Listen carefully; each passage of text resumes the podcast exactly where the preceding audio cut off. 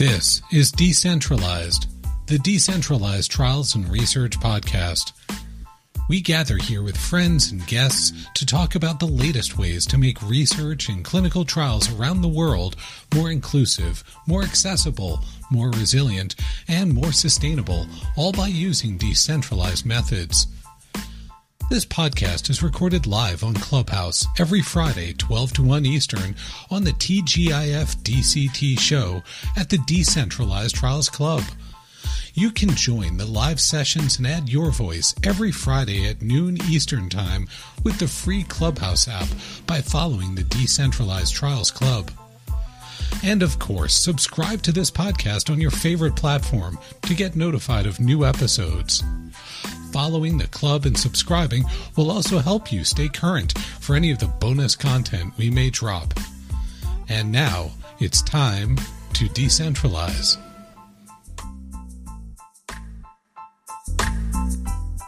Started. Hello and welcome to TGIF DCT. This is our weekly gathering here on Clubhouse where we talk about all things decentralized clinical trials. We cover a range of topics with guests from across the research community joining us each week. These topics have ranged in weeks past from those that are more technical around data and interoperability to human factors around experience, access, representation, and diversity, straight through to some that are around policy and the macro environment, from the workforce to other considerations around global regulation. Uh, we also, though, always have an opportunity to lean into what people are working on together to make the ecosystem better. Uh, this week, that's the direction we're going to take. But before we do that, just a couple of quick reminders. If you don't follow the Decentralized Trials Club, give it a tap on the upper left of your page. You can follow the club, and from there, get some notifications about what's coming up, what's getting started. Uh, you will be able to, from the club page, scroll back in time and access the replays from well over a year's worth of content on so many of those different topics and be able to scroll ahead to some of the previews of what's coming up in the weeks ahead. What's coming up in the weeks ahead, you may ask? Well, here's one breadcrumb. Next week, we'll be talking about whether treating physicians can prescribe a clinical trial and what role decentralized technologies can play in making that happen. And we'll have some of the uh, folks who are recurring uh, faces in our audience, like Brad Hightower, Scott Stout, Ted Bartison, uh, come join us on that topic. Um, but before we jump in any further, Amir, I feel like I haven't seen you or spoken to you in a while. How are you doing today, my friend? Well, it hasn't been that long. Uh, I'm great. Did you um, survive your meetings this week? Yes, I like uh, 3,100 of my closest friends were down in Orlando at the Scope yeah. Summit this week, and it was it was nice to see people back out and about together. That's great. I'm doing very well. Home this week. Uh, I'll be on the road for the next couple of months. It seems constantly, but happy to be in California today. Now, Jane and I had the opportunity to roll together to MCO and navigate through TSA together yesterday. So, Jane, hopefully you're back home and safe and sound from your travels. Yes, indeed. Smooth travels. And, Craig, I'm just going to say you have what I'm going to call scope voice, which is clearly an outcome from lots of wonderful conversations with people in person. So, uh, I'm so glad to see everyone out and thinking about how to make things better together. Well, I I I also have Scope Feet, which is um, you know we did see Jane at least one one friend with a pair of uh, bloody feet after uh, after moving around too much on feet over the last few days. So um, I'm glad you can only hear my voice and not have to see my feet. That's a win for everybody you know, Craig, at some point, people keep asking me, you should do a blog about what you're supposed to wear, what tech you should carry, and all that stuff from all the travels. That's a great topic. I think uh, maybe two weeks from now, stay tuned on TGIF DCT with your your conference and travel tips. Now that we're still in Q1 and planning out for the year, because it's it's what do you bring and what can you manage to leave behind. Amir, do you ever leave your laptop behind for travel? How many days can you go? Uh, well, only in Antarctica because, as you know, I could only do 40 pounds total, so no laptop, just there. I actually downgraded uh, some. So I, instead of the iPad Pro, uh, I've actually moved to an iPad Mini and uh, a lovely Logic keyboard that goes with it. And I will tell you, it's been a. And if you go on YouTube, actually, you'd be amazed how many tech YouTubers I didn't realize this until afterwards have all done the same, and they all rave about the new iPad Mini. It's so small, it's comfortable in your hand. I found the Pro just too big if you're trying to read something. So if you try and be light, for sure, you know, unless you're doing detailed spreadsheets, the iPad Mini is a really good option. I still I take two laptops, but that's a whole other story. Oh, I am so psyched when I made it through a, a week like this with nothing but an iPad Air. I did, uh, I did let go of my Mini personally. I thought the the keyboards were just a little too small for me. Uh, maybe I am trying to do spreadsheets on it. iPad Pro, maybe a little too laptop-ish for uh, as an alternative to bringing my regular laptop. Jane, are you ever able to uh, hit the road and leave the laptop behind? You know that my work bag is actually part of my core strength program. So, no, that quote work bag is definitely a workout bag. I've seen uh, I've seen you hauling that beast around behind you. It deserves its own little uh, Segway scooter to to to to, uh, to maneuver around. Well, uh, we can talk about travel tips with Mike and Dan, but first, why don't we uh, learn a little bit about who is joining us here today? So today's topic, we're going to be talking about some of the work coming out of one particular DTRA initiative that's been focused on best practices. And one of the first questions around understanding what is a best practice is how can we even define what is a best practice? Um, so I'm really excited to have these two friends with us here today that have been helping to lead a team around defining this and understanding this together. Why don't we jump right in? Dan DeBonis, it's a pleasure to have you here. Uh, do me a favor and let's take a click backwards. Introduce yourself for folks that haven't had the pleasure. What is it you do by day, Dan? Yeah, thanks, Craig. And making notes for best practices for travel. I think that's probably our next uh, initiative here. Um, yeah, my, my title is I'm a, I'm a principal at Signant Health and uh, primarily focused on uh, how we approach uh, technology and methodologies and combine them with data and evidence uh, in uh, primarily neuroscience trials. Um, but of course, you know, I think part part of that is understanding that that this is all has to be done in an ecosystem, which includes, uh, you know, sites, regulators, um, you know, participants, caregivers, often. So, you know, kind of thinking through the the impact of what sponsors are think trying to do with their outcome measures and objectives and kind of the downstream impact of how you conduct the trial with all your key stakeholders. So that, that's kind of the, the role I have, and I, I, have the opportunity to work with some great researchers. Um, some of my best friends in the industry are, are, sites that I've met and known for 20 years from doing this.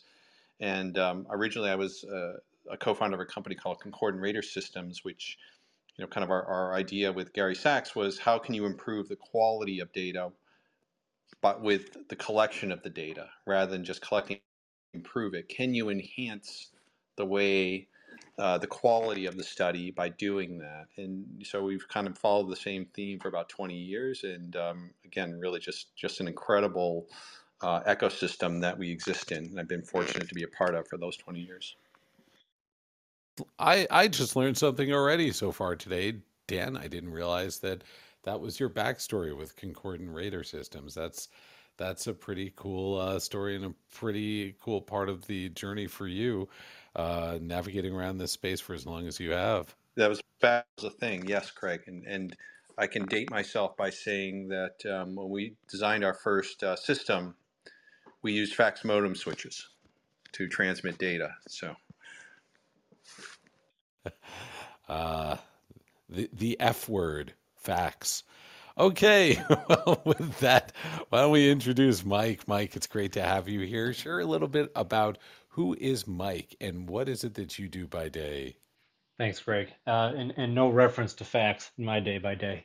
Um, I'm actually a uh, director in PwC's pharmaceutical R&D practice, and essentially we are helping companies think through any managerial challenges they might encounter in the R&D space. Uh, my particular specialty is within DCT trial applications, uh, capability investments, and understanding what does DCT mean to an R&D ecosystem, uh, both from a people, process, and technology perspective.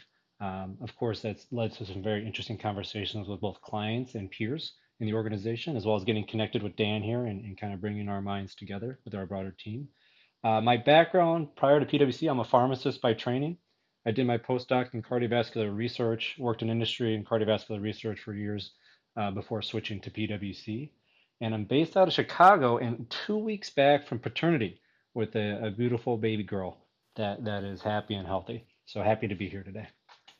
Wow. You know, I, I love having uh, friends on Clubhouse who have newborn babies.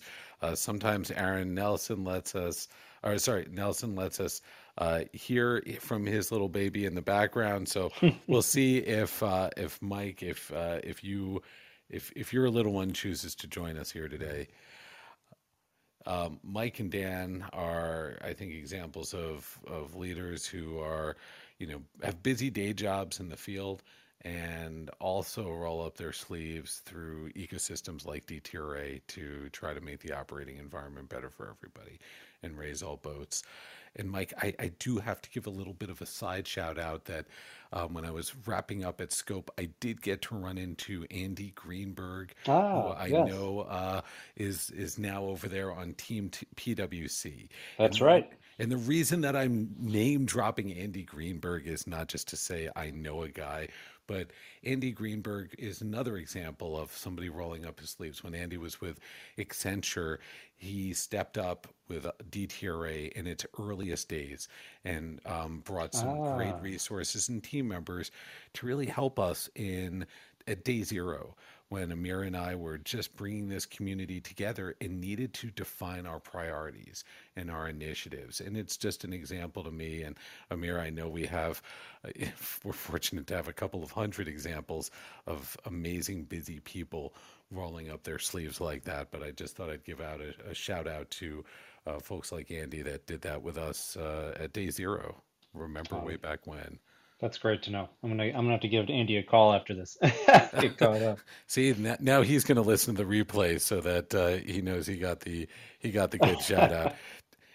Jane, you're you're another great example of this. You know, finding this balance between your day job and rolling up your sleeves. And I don't know, Jane, do you have thoughts for other people that like Mike, Dan, yourself?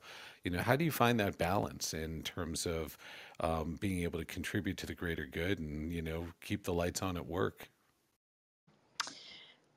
I don't think I strive for balance. I'm going to be honest. Um, and that isn't, let me say this. I worked for a leader a while back who said there's really no such thing as balance, there's just decisions. So you've got to choose where you want to spend your time and commit to it. You know, I think uh, we have so many people in our field that are so mission driven. You know, I feel like if if you just wanted a job to make money, there are a lot of easier verticals you could go into, and the people in our space, they want to do well while doing good, and you know, we we work by day and try to keep our organizations moving forward to do well, but we're we're all, I think, many of us are are very mission driven and want to see this category do better for the people that we're serving. And so it's great to have people, Dan, Mike, Jane, like all of you, for, for what you're doing to make that happen. Well, let's talk a bit about some of the work you've been making happen. Um, I'm not sure where to start with uh, whether that's Dan or Mike, but uh, perhaps one of you, whoever's ready to go first, uh, talk a bit about what was the problem you were looking to address with this particular initiative. Dan, um, what was the what was the problem that you were looking to tackle?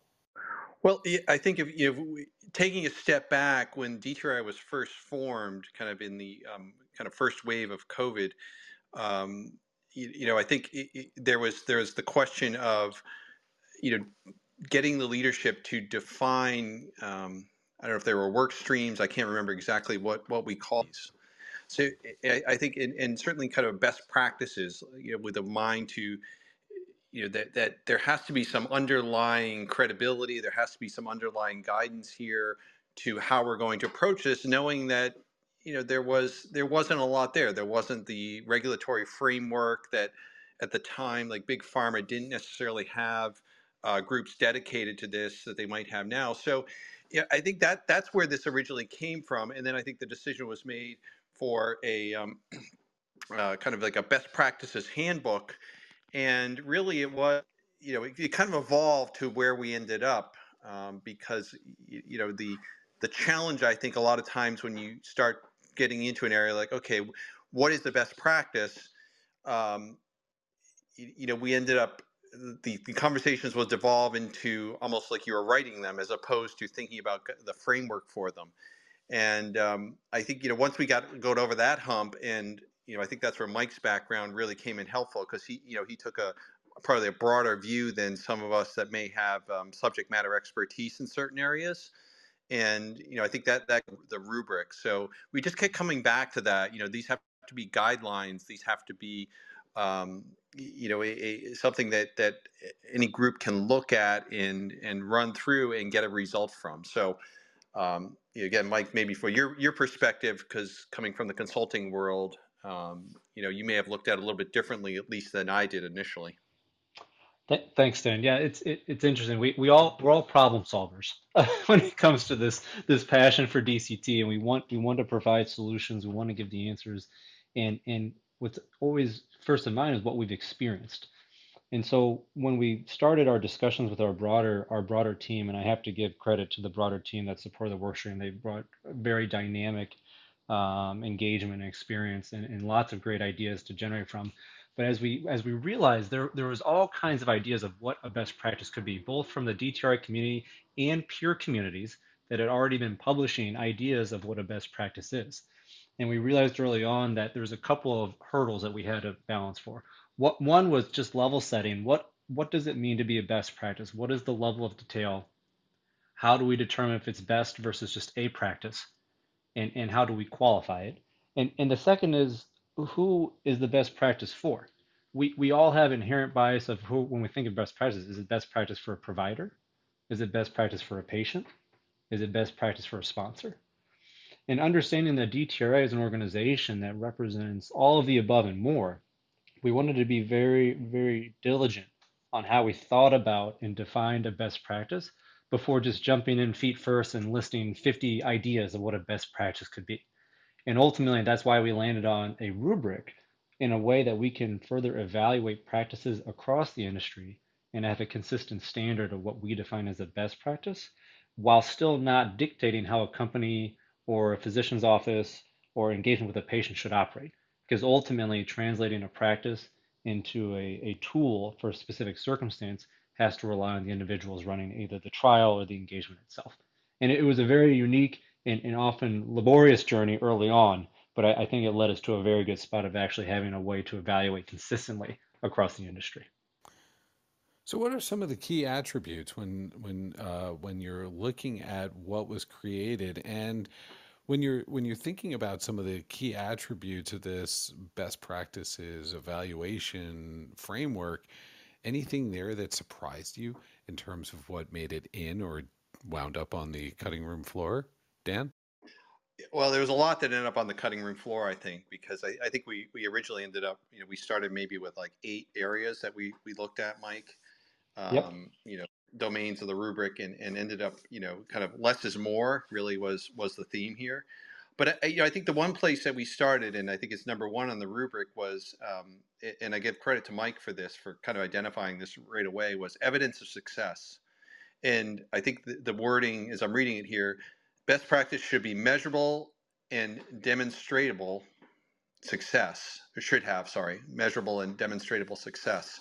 Um, and you know, because I think we we looked around, there were a lot of groups doing really good work, and you know, the things were changing so quickly um, in the time that we were working. You know, we started with this, I think, in late 2020, if I'm getting the time frame right, Mike. Um, Yep. And, and so, you know, I think that once we started anchoring in that, I think it became a lot easier. You know, the concept of evidence of success that you know there there've been you know you're not if you're almost you know like thinking about this like a clinical trialist you've got to kind of determine what am i going to measure and you know what what question am i asking as i go through this and I, that that was really central i think once we got there then it was really just a matter of you know prioritizing and uh, kind of think, thinking about who really were the key stakeholders um, and and kind of recognizing that you you know you're not going to serve everybody but if you kind of start with that place of uh, you need a KPI, you need something to measure, then then uh, then that makes it a lot clearer. Mike, any other uh, surprises in your mind in terms of what made it in or what might have been left behind? I, I think um, what really was beneficial of having a fairly uh, disparate types of backgrounds joining the core team is that I, I have a personal bias to think on the sponsor's perspective on how to run trials, how to prepare for trials, uh, what technologies to apply to trials. But with our, our group, we really started digging more into, you know, it's great if it works well for the sponsor, but we have to hone in why, why do we do DCT? Ultimately, we're trying to improve the patient experience. We're trying to reduce friction in the system, which can benefit the patients. It can increase diversity. It can increase geographies of where patients are pulled from. And actually, it led to the our pillar number two is that uh, in addition to evidence of success, does it work? Are we actually seeing an improvement in the patient experience? And and for for all the ideas that can come with the various types of DCT applications, whether it's a technology application or process application, are we keeping in mind how the patients are living day by day? And is it is it truly more useful that they don't go to the site? Or are they having to access five different types of logins to, to document their patient reported outcomes? And maybe they still want to go to the site. And so it really started to move away from, okay, let's let's talk about did it work and how to apply it in a clinical trial to, okay, does it work, but who are the primary stakeholders and how are they impacted? Is it the patient's impact? Is it the site impact? How are physicians being impacted? What's the burden on the sponsor sites? Um, it, it really became a, a much more broad discussion about the broad uh, the ecosystem of clinical trials that I personally wasn't anticipating early on, but it, it has much more impact now. So, Mike, when you're thinking about how people can use this type of rubric, certainly, you know, one use case may be that a DTRA, we're now going to be in a place to welcome the research community to submit potential best practices that we can help evaluate against that rubric and help to aggregate, socialize, and share through uh, through our externally facing resources for the for the research community. How else do you see people being able to take advantage of a rubric like this? You, is there an opportunity for me to use this internal to my own organization? That's a great question, Craig, because we, we, we wanted to really think about where where is the need in the industry. And and ultimately there was there was two primary types of needs that we're identifying. Dan and I've talked a lot about this. One is providing best practices to the industry that you're alluding to through through a DTRA or, or other organizations. And and what's interesting here is that the, the true need from let's just say a sponsor perspective, it's it's how can this be applied to my specific circumstance? And what we're realizing is best practices are, are helpful to broaden uh, an organization's thinking, but the more specific details on how a best practice was applied really creates a more holistic understanding of the importance of best practice, why it's important to think about uh, the patient pool that you're engaging with from their ability to use modern technologies. And so, so one lens is as best practices are published using this rubric, we want to have a consistent approach to what is a best practice and what is the case study where it was used. And that doesn't necessarily dictate to an organization that that's how they need to apply it in their study, but it provides a lot more context. In that way, we're balancing between not necessarily an ethereal, here's an idea of a best practice, but we're also on the other spectrum where this is exactly how you need to apply the best practice. Now, if you're a sponsor organization with this rubric, you can begin to have a more thoughtful dialogue during protocol design and potential utilizing potential DCT technologies regarding okay, we can no longer think about this from just our sponsor perspective, but what is the regulatory impact? How is it different in Germany versus the US when we're thinking about potential utilization of e consent via DCT mechanism?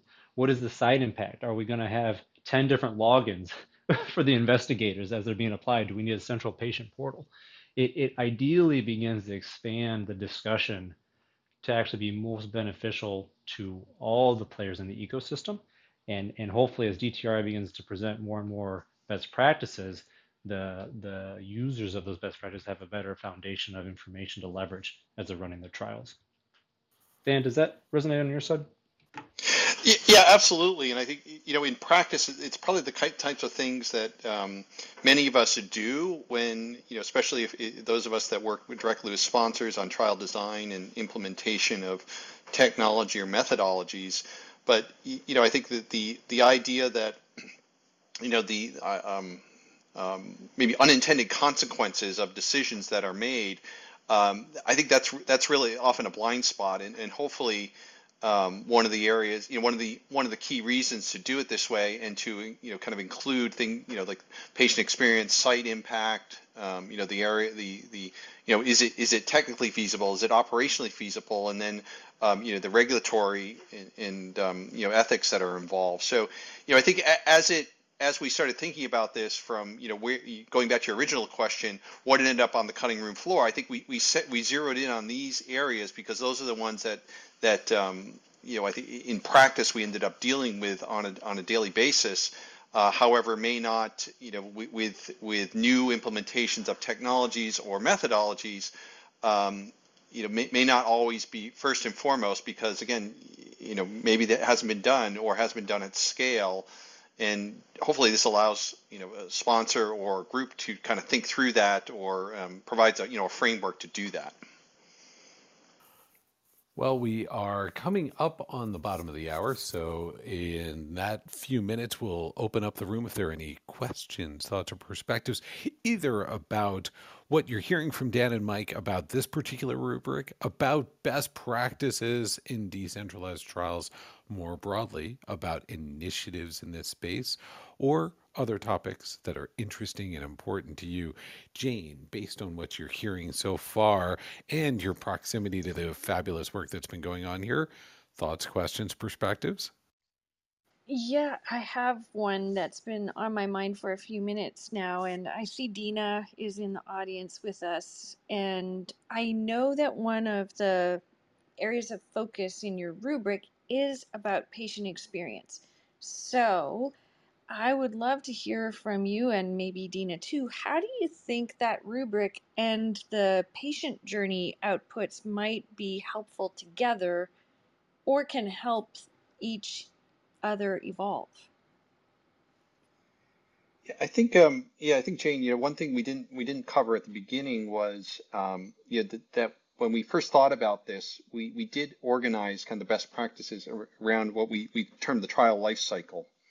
And you know, I think that that that's kind of where I may have, I may have been going with, with my comments earlier is you know there's and, and I'm trying to recall these from memory. I can go to the site, but you know, program planning. Okay, what are your objectives? The trial planning. Okay, now this is becoming real. How do you you know how do you kind of quantify this? How do you distill this down into a protocol or or a set of procedures? Your setup, your conduct, and then your closed and analysis. And I think you know from from from that you know, if you have those goals of, you know, patient experience, you're thinking about it through those different steps, then it doesn't get lost because, you know, I think that the, the challenge obviously is, you know, everyone goes in with these, with those types of goals, improve the patient experience, and that's part of your planning, maybe for your program or your, your objectives. But as you get into trial planning and trial setup, do you lose sight of that? Um, for, for, you know, there may be, maybe a conflicting reason why okay, decision that might have been made in planning is is taken out, and again, not understanding the impact. So, you know, I, I think from from that standpoint, if it gives you a kind of a, if you will, underlying themes that that go that are consistent throughout the study life cycle, perhaps that's one way to think about it. Yep, I understand that. It's almost um, maybe I'm veering off topic here, but I'll just put it out there because you guys think at a macro level when I'm working with teams, I often like to ask them to create, pardon my term, a briefing document. Like, what's the strategic context of the study? What's the most important objective outcome? And I don't necessarily mean clinical all the time, that's a primary outcome. But what are you trying to learn in this study? And it's interesting to me that I don't know that every study team gets asked to get very clear on that at the front end of their planning.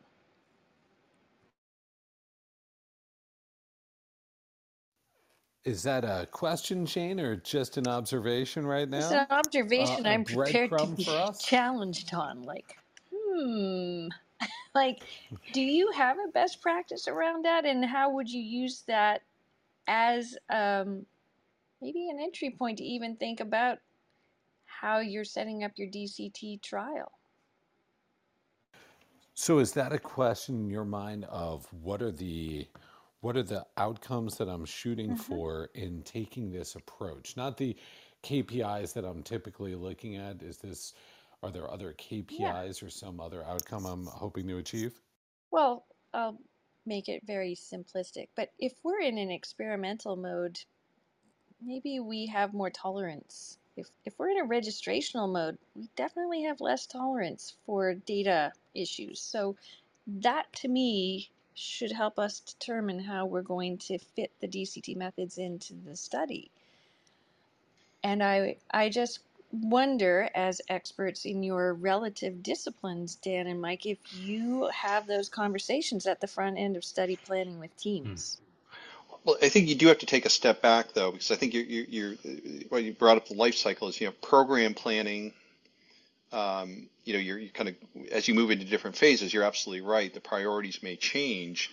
Um, so, you know, again, going back to thinking what the objectives of the program are in, in, if you will, the experimental phase versus the, presumably you've got some, you've got some confirmation after that experimental phase that then may guide you a little bit differently than it might have, um, when you, you're in that, that earlier phase, if that's what you're after.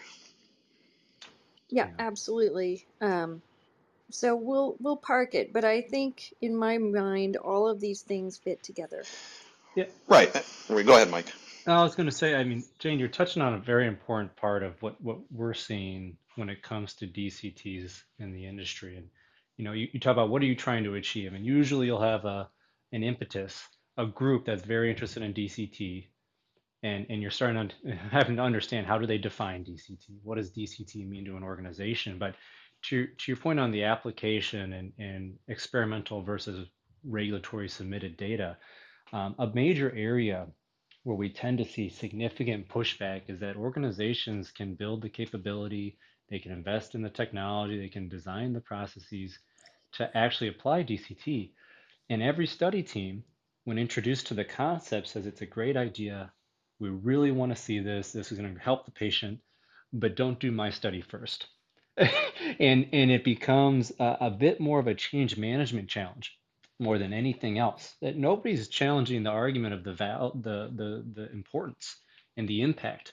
But given that these are regulatory submitted data pieces and nobody wants to introduce risk to timelines, that we are seeing pushback on adoption, which is why having best practices with case studies, with quantifiable evidence of the impact. I know, Craig, we talk about how can we continue to show quantifiable evidence across the industry.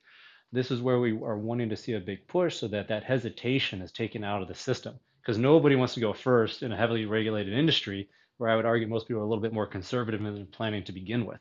Uh, it's, it's an interesting challenge that we have to overcome. Oh, I've lived it. So what I think I hear you say is even internally when there's a best practice, the study team often operates in a not in my backyard study mentality. Like, yep, we know exactly what to do, but I don't want to be the first to try it in my org. That's right. That's absolutely right. Or my study's different, and and it does. It's not going to work the same here. So I want to go with the the way I'm used to doing it for the past 20 years, and that's that's that's the mindset we have to overcome.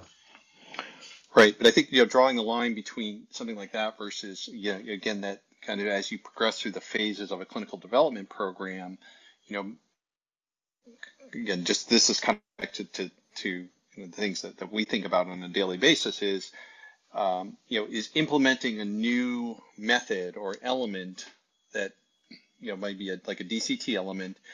Um, does that change the way that your, you know, the, does that change your outcome measure in any meaningful way? You know, because again, the, the, the, key tenets, and, and we talked about this a lot in our in designing the rubric too, are that kind of underlie um, almost uh, all of these are, you know, patient safety, right, and um, the integrity of the data. So you know, you have to get kind of those are kind of overarching for um, all of these domains as we because ultimately that again does map back to um, you know the the objectives of a program and, and the purpose of conducting a clinical trial. Completely agree. So the one thing I'll point out, Jane, I mean, you bring up a really good topic, but it's not a DCT only issue, right? You think of any clinical trial and the question you asked, you know, does the team really understand the objectives, whether it's um, the more junior members of the team in strategy, the CRO personnel, the site personnel, would, they would all benefit from having a true understanding of what we're trying to achieve here for different reasons. So uh, d- d- uh, Mike and Dan have pointed out why this is particularly important in DCT in the context we have there. But it's you know it's true for any program, quite frankly, and I don't think historically we've done a very good job of that. Yep, I agree. But it's the bottom of the hour, right? Yeah. Well, Dan, I see you came off mute before Well, uh, before I bounce over. To, yeah, oh, go ahead, Dan. and maybe, maybe just because I, I, maybe I maybe we can address this in, in something that's simple. To, at least the, the way I think about it is, you know, Jane, the, simple thing from from being in the ECOA field for so many years is, you know, if you're asking the question, for example, can as I moved in between collecting ePro from the patient at home versus at the site, you know, I think that if you, are kind of asking that, well, how does that fit into kind of a best practice? Well, you know, I think there's plenty of evidence out there, and as long as you're doing your, your um, you know, proper diligence, equivalence migration practices that have been in place, that shouldn't be a concern for a study team. You know, that that's an easy example, but but you know, I think it, it, where it gets can get a little bit more complicated is, is in you know as as you make radical changes. But you know, that framing that in the context is that easier for the patient. They spend less time at the clinic. You're still getting the data the same way through the same interface. Um, you know, if applicable, that that that's probably an easy example of how you know we, we can we made that shift and, and why study teams shouldn't be afraid to make that shift. Well, as Jane mentioned, we've crossed over the bottom of the hour, and so that's our chance just to drop a reminder that if you joined us in the last few minutes, welcome. You've landed in the Decentralized Trials Club here on Clubhouse. This is TGIF DCT. We gather here every Friday, 12 to 1 Eastern, and we talk about all things making decentralized trials work, work better, understand what's not working, whether technical, human factors, ecosystem wide, or otherwise. Uh, if you have not already, be sure to click and follow the Decentralized Trials Club here on Clubhouse and poke around the room, see who is spending time with you. Check out some of the profiles, not only of the speakers, but the other folks in the audience who are sharing your interest. Could be some good pearls here for you to follow up with, connect with on LinkedIn, and continue to grow and expand your own networks. Today, we are talking about one of the outputs from DTRA from our best practices team that has been looking at how we can better collect best practices by first understanding a common definition of what is a best practice and the conclusion that they drew around a rubric. So we have here with us uh, two of the leaders from that team, Mike DeMarco from PwC, Dan DeBonis from uh, from Signant Health. Uh, you would imagine every time I start to type your last names in to start an email, uh, the common denominator. I'm sure Google, my Gmail just pulls you both up now automatically. um, but it's uh, it's great to have you both here. As always, joining me with Jane and Amir to talk about this topic, or if there are others that are related and on your minds, because now is the time when we open up the room. Do you have a question? Do you have a perspective on best practices? Do you have a question on this initiative or how it fits into other challenges that you're looking to grapple? Feel free to take advantage of the little hand waving icon at the bottom of the screen and we can pull you up on stage, have you join us here for a moment, or take advantage of the chat. Friends of ours like Dina are active in the chat because they're busy with other things at work and multitasking. So if um, if you're in that boat, add your voice over there, and we'll keep an eye and bring your perspectives into this conversation. Uh, either way, lend your voice. Um, Amir, what other thoughts or questions are on your mind based on what you're hearing so far with Dan and Mike and how this fits into either your past work around thinking through best practices or thinking forward in terms of what might their work mean in terms of what else we may be thinking about a DTRA? Sure. I mean, first, the practical thing. Can we explain to uh, folks on the call and people who listen to us after how do people access this? Who can access it? That'd be good maybe for us to go over. Okay. I don't know if Jane wants to do that. Jane, as far as the output from this initiative, where is that going to land? How will people find this? Well, that is actually already publicly available on the DTRA.org website, and there's a tile um, about resources, and there's a specific domain for the best practices rubric. What's really important for me there personally is that while you can download it in a PDF format to your own desktop, you can also submit feedback about how you think that needs to evolve or Maybe there's another line of inquiry that you think needs to be added over time. So it's out there for your use now, and we welcome your feedback. That's, that's a great, right. That's a great point. You... All of these DTRA initiatives have that type of feedback feature, don't they, Jane? And that's exactly right, and that will be our our standard. Um, by the way, if you would rather, you're welcome to send feedback directly to the secretariat at dtra.org or just ping us on LinkedIn. Exactly, that's great. So, uh, Secretariat or even Jane would be uh, happy to hear from you around those, or so would Craig and I, but uh, probably most efficient through Secretariat and Jane. And as um, Craig, you said, everything we do are really living documents that will uh, continue to evolve. So, I think that's always going to be useful. Um, I think you know having these best practices. Uh, I think is an important initiative, and I think um, you know many times I've seen it you know not done, and so it's great to for us to do this as a service to the whole industry. So I'm very happy this initiative is having its output. You know, one thing I'm uh, I'm excited to see is what we're able to do from here with a rubric like this, and I think one of the areas that I'm particularly keen in is Look, within DTRA, we've got a great community of 125 plus organizations, uh, organizations that are using decentralized approaches across studies as sponsors, as tech companies, as CROs, site networks, and others. Um, how can we take advantage of this rubric to start to stimulate the community, the crowd, to start to share where there may be best practices and put this rubric to work? Um, so it'll be really interesting to start to find um, additional leaders that want to step forward and help as we think about activating the research community within DTRA and beyond to start to um, put best, practices forward uh, across so many different areas and so many different challenges that are out there.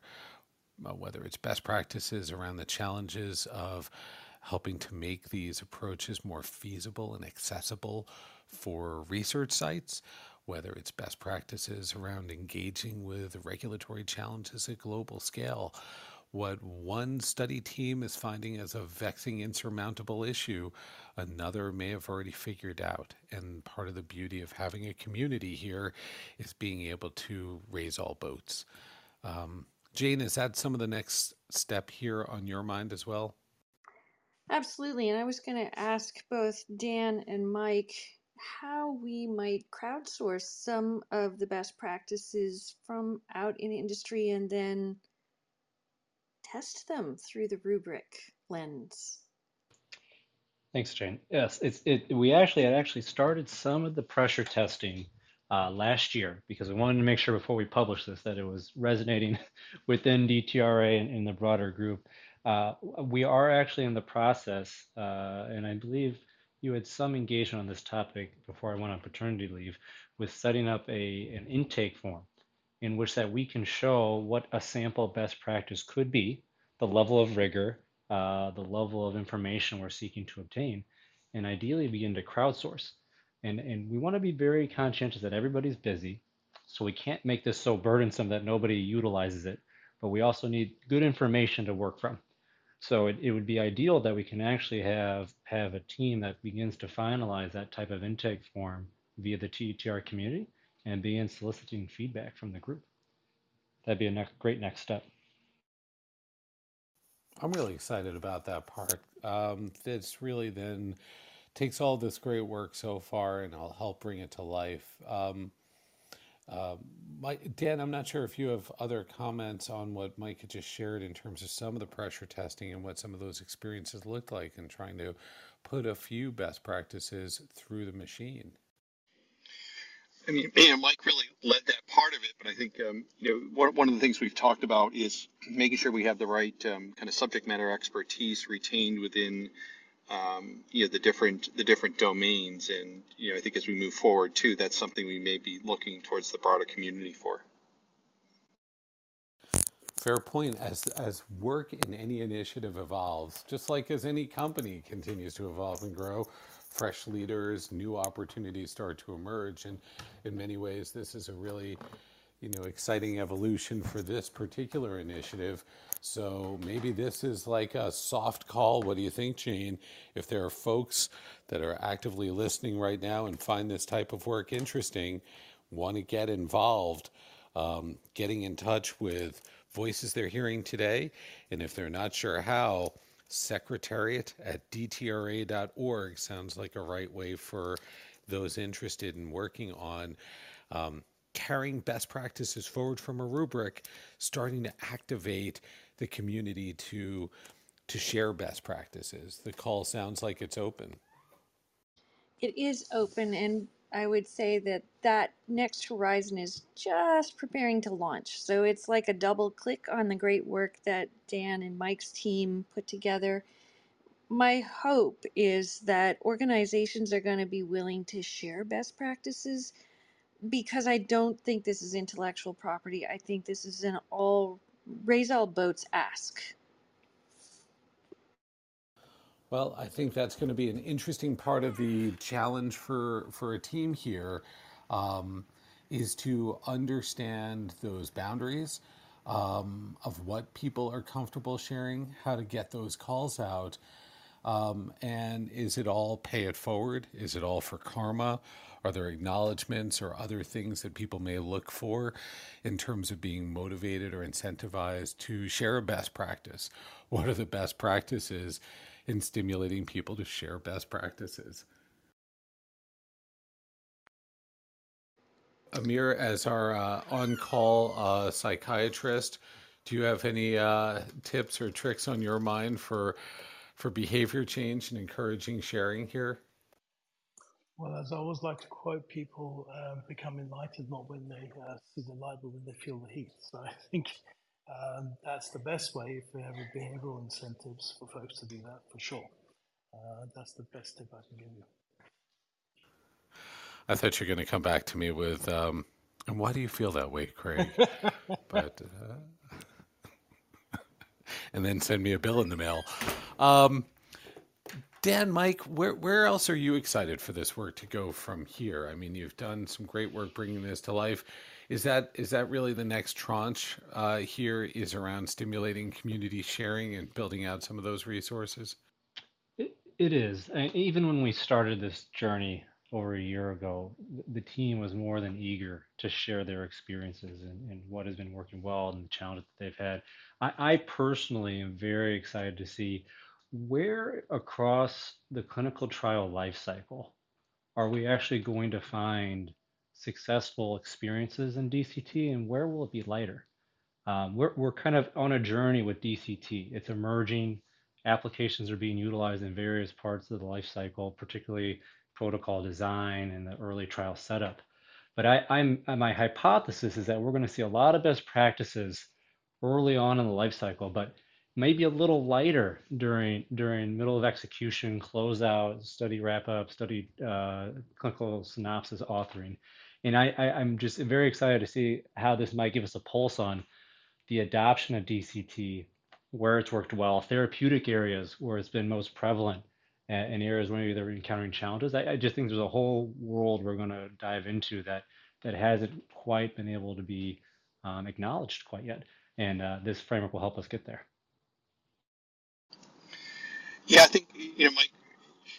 I think you're right. I think you know, part of at least what we're you know what we're seeing is just the maturing of you know the DCT industry, if you will, and and you know the the acceptance is, and part of that is having these underlying you know the best practices because as we move from sort of you know the the uh, you know the COVID kind of implementation, emergency implementation. You know, again, thinking about the pathway here, where you know, during COVID there were a lot of um, you know emergency procedures in place, and now you know now you're starting to see even regulators like with the EMEA uh, coming out with some of their guidance, you know, to, to kind of fill in some of the gaps there and at least um, provide companies with some structure as they think about how they're implementing different methodologies and, and kind of because you know, that's always we, we probably probably forgot to say that. You know, that's one of the first questions that you get asked is what do the regulators think? So we're starting to get some of the pieces in place, I think, for this to really move forward in a meaningful way.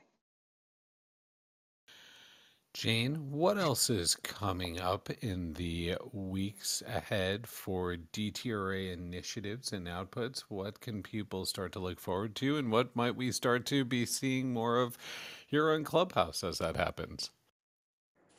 Oh, great question. So, our goal now is to make sure that every initiative team gets the opportunity to talk about the work that they went through, their learnings and surprises, and their ask for the community to help us grow this expertise. So, one of the initiatives that's been out in the world for a while to DTRA members but needs to get more public visibility is the DCT KPIs, which in my mind are tied somewhat to best practices. So I think we need to um, find an upcoming slot for the leaders of that initiative to come and talk to us about their thought process and how they landed on the initial 10 metrics that they think are most relevant to measuring impact in DCTs. That's an example. Um, I don't think we've yet heard here about the outcomes from the um, Measuring Impact of DCTs initiative. We did have a bit of a highlight reel at Scope yesterday, but we didn't have a whole hour. So I think those are two examples of upcoming topics that should be here in the next six weeks or so. And that's going to be fabulous to for folks to stay current on. And Amir, um, some plans for Clubhouse. I, I guess we'll we're starting with the team to uh, to get our our recent recordings and our new recordings uh, propagated and pushed out through some podcast platforms. Absolutely. And Thank you to Paige, uh, who's done a lot of the work, and thank you for recording the intros and stuff, Craig. I think it's going to be great for folks to be able to also access all this. Um, on podcast formats, and we'll put up at least the first top 10 first, and then we'll go from there. But yes, we'll be doing a podcast, and I think you and Paige done all the heavy lifting there. That's right. Just in case any uh, had trouble hearing Amir there, we are um, now getting our ducks in order finally to get these replays available on your favorite podcast platforms. Uh, so going forward, our, our new gatherings will be uh, will be pushed out there. Any of those that we've been uh, bringing to life in the calendar year 2023, and then we'll also start to prioritize those that are recorded from 2022, uh, based on which had the most listenership here on Clubhouse. Uh, either way, all of those episodes are available for you right now on the Clubhouse app. If you tap decentralized trials in your upper left, visit the club page, you'll find all of our replays from um, uh, probably dating back to uh, 2021, I believe, some late 21ers. Boy, that's that feels like a, a pandemic ago by now. Um, we're getting ready to wrap up things from here.